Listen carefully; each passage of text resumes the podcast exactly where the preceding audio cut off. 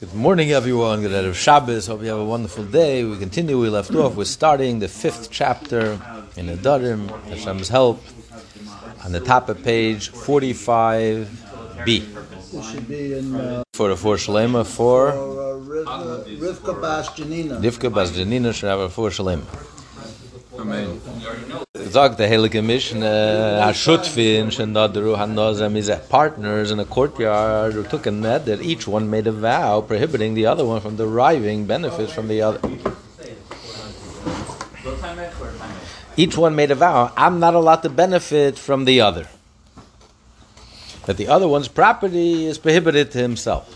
Remember, you can't prohibit someone else's property to someone else to themselves. But for yourself, I can prohibit myself from someone else's property. So each partner says the other one is prohibited.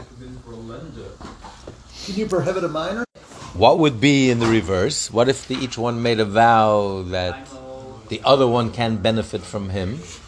That the Gemara will discuss. But the Mishnah is discussing "Shutr shenadru ano zeh that I can benefit from the other. So what do you do? So the Mishnah says. They're forbidden to enter the courtyard because by entering the courtyard, they're going to be benefiting from the other since they're partners, and the courtyard belongs to both of them. So if they're entering their own courtyard, it's not their own. It, it, they together, they own the courtyard together. Every section of the courtyard is owned. You can't say, well, half is mine and the other half is yours. No, that's not the way partnership works. Partners is they're total partners. Every inch belongs to both of them. So if I step into the ground, I'm benefiting from your from your ground. So they can't step foot into the into into the, into their shared property. Even though we learned it's an argument, such a minor benefit, you know, it's called vitur. What's the big deal? I don't care. It's, it doesn't give me uh, stepping on my ground. He's stepping, passing through. But but nevertheless, there's an opinion that says no. That uh, even even a vitur, even a small thing, you're not allowed to you're not allowed to benefit. Say I don't. I'm not going to benefit. I mean anything, any benefit, even a slight benefit, a tiny benefit. I'm not allowed. What's a partner? Zim Yaakov Im, Rabbi Yaakov says, Shalei. He argues. He says, no, they're allowed to enter into the courtyard. Because each one is entering into his own courtyard. He's entering into his half. His half belongs to each one. When he enters, he's entering into his portion. So he understands partnership differently than the rabbis. It doesn't mean you have to stand in your half. You have to make a line and you can't step foot. It means no, wherever you're walking, when you're walking, that part belongs to you. This is a, a, a fundamental shaila question. The concept of bereda. That it, when I use my field, it retroactively it clarifies that this is mine.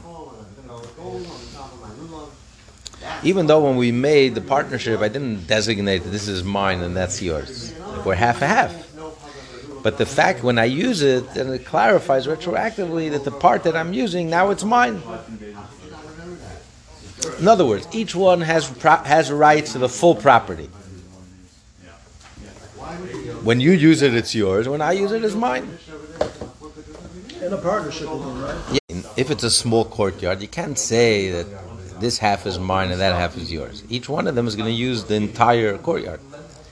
But it means that in time, when you use it, it's yours, 100% yours. That's the partnership. And when I use it, it's mine. So therefore, when I'm using it, I'm using it, my, it's mine, it's not yours. So I'm not benefiting from you. So I'm entering my own courtyard. Rabbis say no. There's no. You can't say retroactively it was clarified. No.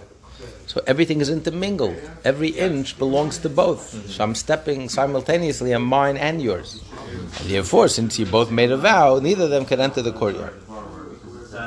Even though each partner has a right to use the land, how do you deprive him of using the land? He has a right.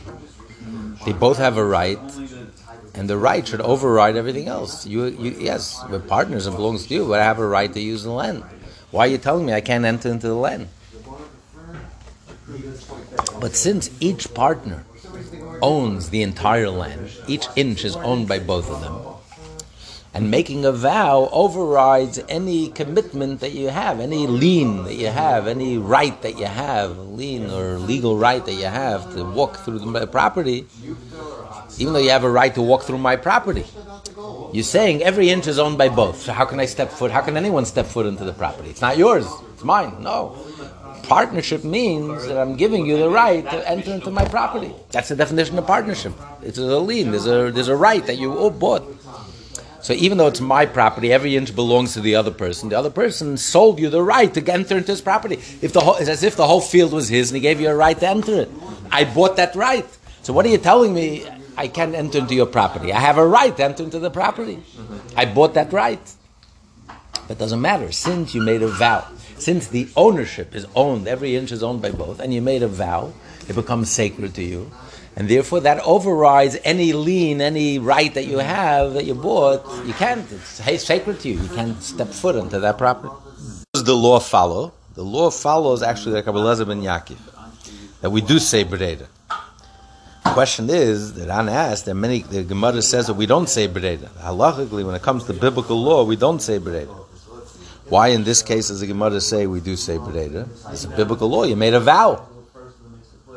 Breda means right. Something is undetermined, but at the time, at the time in the beginning was undetermined. Now it's determined. So you say retroactively, it's as if you said, at this time it's yours, 100 percent yours, and at that time it's 100 percent not yours. In other words, that's the meaning of partnership. When you use it, it's 100 percent yours. You you stepping foot into your own. When I use it, it's mine. It's even though it wasn't clarified, it wasn't determined, but it's as if it was determined at the outset. Example the Gemara gives. Uh, okay, the example the Gemara gives is a person writes a get, a divorce. He has a few wives. He writes a get. He tells the, the sofer, the scribe, to write a get for his wife, and they all have the same name. But he says a get has to be written for the wife you're divorcing. He says, I don't know yet which wife I'm going to divorce. But just write the get. And later on, when he chooses the wife, it's retroactive. That's the one he had in mind, even though when he wrote it, he didn't have in mind. He didn't know which one. It could have been this, it could have been that. That's what it means. Retroactively, it clarifies that it was written. He says it's written for the one I'm going to divorce. I didn't yet decide, but whenever I decide, it's as if it's as if I already determined it at the time it was written. Here, the Gemara says Breda doesn't help. You can't rely on retroactive clarification to claim that it was done lishma. It wasn't. When you wrote the get, you didn't know who you're writing the divorce for, the bill of divorce for, so it's not valid. But our case is different. Because here it was it was said in the outset, it was already made up. The definition of a partnership means we both get to use it. When you use it, you, it's your turn. My, we both have turns. We both to share. But we didn't decide. We didn't clarify which minute it's yours and which hour it's yours and which day is yours and when you're going to use it. So that's okay. The details that you do later that does work retroactively. That you could say retroactively. It's as if you spelled it out. On Monday between twelve o'clock, it's yours even though you didn't spell it out, it's as if you spelled it out because that was the whole understanding of the on the outset. Because that was the intent. Because it's too small to divide. It was a tiny courtyard. You can't say you can draw a line. This till half. This half is mine. That half is yours. So the only way to divide it is in usage. You're going to use it one day. I'll use it a different day. So, so in the outset, that was the context. That was the understanding. Just the details he didn't spell out. So the details that could work retroactively. The whole understanding of the partnership is that each one is acquiring the full property for the usage of a certain time. A certain time when he gets to use it, it's his. But what if it's a huge field, a huge courtyard that could be divided physically? And they didn't divide it. Then you can say that was the initial outset. That was the initial understanding. Okay. That each one is going to use it. When he uses it, it's hundred percent his. Why? You have another way of dividing it. Physically, drawing a line in the in the sand and saying this this part is yours and that part is yours. So since he didn't do it at the outset, he just did it later on. You can't say that retroactively. This is the equivalent of the get, the case of the get. You can't say retroactively, this was his and this was his. No, you never you never clarified that. So therefore, the vow should be effective. But the rabbis disagree with Rabbi Lezer ben Yaakov, and they say the whole concept of Bereda, even in this case, even if it's a small courtyard, and the initial understanding was that each one is going to get to use it, and when it's yours, it's 100% yours, and later we just have to figure out the details. And later on, when each one uses it, the rabbis say you can't say retroactively this detail is as if they spelled it out in the beginning. No, it's just They did not spell out in the beginning. Translation. So therefore, each partner, we have to view the, the, the partnership as each one is a hundred percent partner in every inch of the property. Even when he uses it, I'm using not my courtyard, I'm using both of our courtyard, including the other one. And therefore, since I made a vow, I can't I can't use it. There are other explanations that Lezer ben Yaakov argues even in the case of a big courtyard. But anyway, let let's let's go with this now. We continue on 46a. Let's go to the till the end of the Mishnah. Shnei masurim lamed rechayim v'tanor legadol tarnegol. And both are prohibited from installing a mill or an oven or to raise chickens in the courtyard. So they're they're they're they're not. In other words, even Abelazar ben Yaakov, Abelazar ben Yaakov only gives them permission to enter the courtyard. It's not right uh, because Because, because when they're entering the courtyard, then it's yours. They, what would they do? They But Abelazar ben Yaakov agrees he can't use the courtyard for to raise your chickens or to, to set up a mill or, or, or an oven. Because each one, each partner can legally stop the other one for a long time. It's one thing to enter and to use it temporarily, so that's partially yours and partly yours, but to set up shop, to permanently put up something, the other one, no, we're both partners. I, I don't want this. I'm not interested. I don't like it. He can veto it. Since he can veto it, so then it means that you're you're you're entrenching in the other person's. You're benefiting from the other person, and that's not allowed. The commission continues. What if only one of the partners was subject to a neder, prohibiting him to benefit from his other? He made a vow; he's not going to benefit from his other partner. The other partner didn't make a vow. Mm-hmm. Lechotzer. He's not allowed to enter into the courtyard. His partner could. His partner never made a vow. His partner didn't say, "My, I can't benefit from my partner." He made a vow. He can't benefit from partner. He's not allowed to enter. Elazar ben Yaakov l'toshli ani nichas. Elazar ben Yaakov argues, he says no. Because again, I'm entering into myself. There's a bereda. When I enter into the courtyard and I use the courtyard, I'm entering into my own courtyard. There's a bereda, it's retroactive. It's as if we made up at the beginning. When we enter into the partnership. When I use it, it's 100% mine. And when you use it, it's 100% yours. The kefin is haneder, livker is chelke. And we force the one who took the vow to sell a share of the courtyard. Since his use of the yard is restricted, his partner's uh, use is unrestricted. So we're worried that he's going to be jealous. According to the rabbis that say that he can't enter into the courtyard, we force him to sell because he's going to be he's going to be jealous. My partner can walk around freely and use it freely. I'm restricted. I'm not allowed to enter.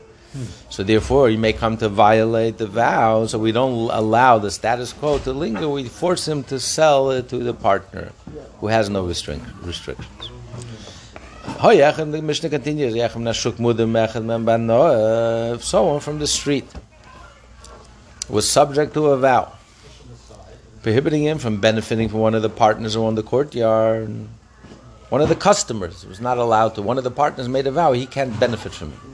Is he allowed to enter into the courtyard or not? He can't enter into the courtyard. Because again, every inch that he steps into the courtyard, it belongs to both of them, so he's benefiting from one of the partners which made a vow that, that he, he can't benefit from. Yachalem, like I say, says, no, there's bereda. I can say I'm entering into his portion and not into my and not into your portion. So I'm not benefiting from you. I'm benefiting from your partner, which is perfectly okay. Even though it's one thing to say yes, when the partner enters the courtyard, you can say retroactively at that moment it belongs to him. When the customer enters the courtyard, yes, I'm, I'm not looking for you. I'm looking for your partner. So ben Yaakov holds even in that case, even in that case, you can still say the concept of bereda. Even the stranger can claim that he's entering and stepping into the courtyard of the of the partner and not his courtyard. Time out for one second. Only we're talking about when the customer enters for the sake of the partner. The partner needs something, or he needs to buy something from the partner, get something from the partner. But he can't just enter stam. I just want to enter because I'm walking in his property. No, no, no. Only when you represent, when you do it, when you're in the interest of the partner, the other partner, then you can say, since it's in his, his interest, and he's allowed to use the field, the courtyard for his interest, so now I'm entering in his courtyard. When I enter, it's his court. That's because It continues, Amud, if someone is subject to a vow that he's not allowed to benefit from, from, from his from himself, from him, from his friend. Beis Habat must gonna be and the person has a bathhouse or an olive press or any other property in the city, at least to a third party. You only say these three words. On The, the- the one who made the vow, the one who owns owns the press, the bathhouse in town, or the olive press. So also the one who's subject to the vow is also is forbidden to use the facility. He can enter. He cannot enter the bathhouse, and he can't make usage of the press because he's benefiting from the owner. The owner vow that he can't benefit from him, even though there's a third party who's running it. But if the landlord doesn't retain any holding in the bathhouse or in the alapress mutter, then the one, the subject of the vow, is allowed to use the facility because he's not benefiting from him. He gave it to a third partner. What does it mean? If he retains a holding in the facility, then it's still his own. So therefore, if a person uses it, the subject uses it, he's, he's benefiting from the owner. But if he doesn't retain a holding, he's, he rented it out, he rented out the concession. So then it's not his, it belongs to the renter. So I'm not benefiting from the owner, I'm benefiting from the renter, and that's perfectly allowed. Not, no, sorry, not that First we ask. It's, it's the blessing. It's only the last. Own it and you lease it out. Could the person benefit? Could the person enter into the bathhouse? The, vow, the subject of the vow. The vow was that the subject can benefit from the owner. Is he benefiting from the owner? So he says, if he still has a concession, in other words, he still has usage of it, if he has a hand in it, then it still belongs to him, the owner. So then the, the subject is not allowed to enter into the bathhouse because he's benefiting from the owner. And there was there's a vow, the owner made a vow that the subject can benefit from. it. It's sacred to him, he's not allowed.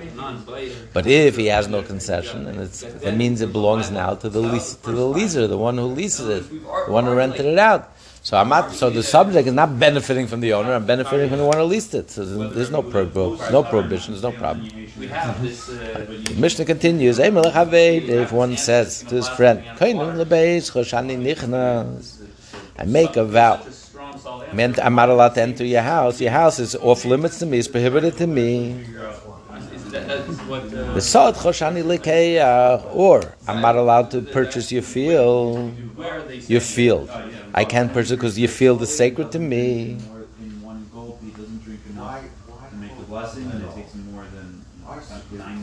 Because if I buy your field, if I buy your field, then your field becomes prohibited to me.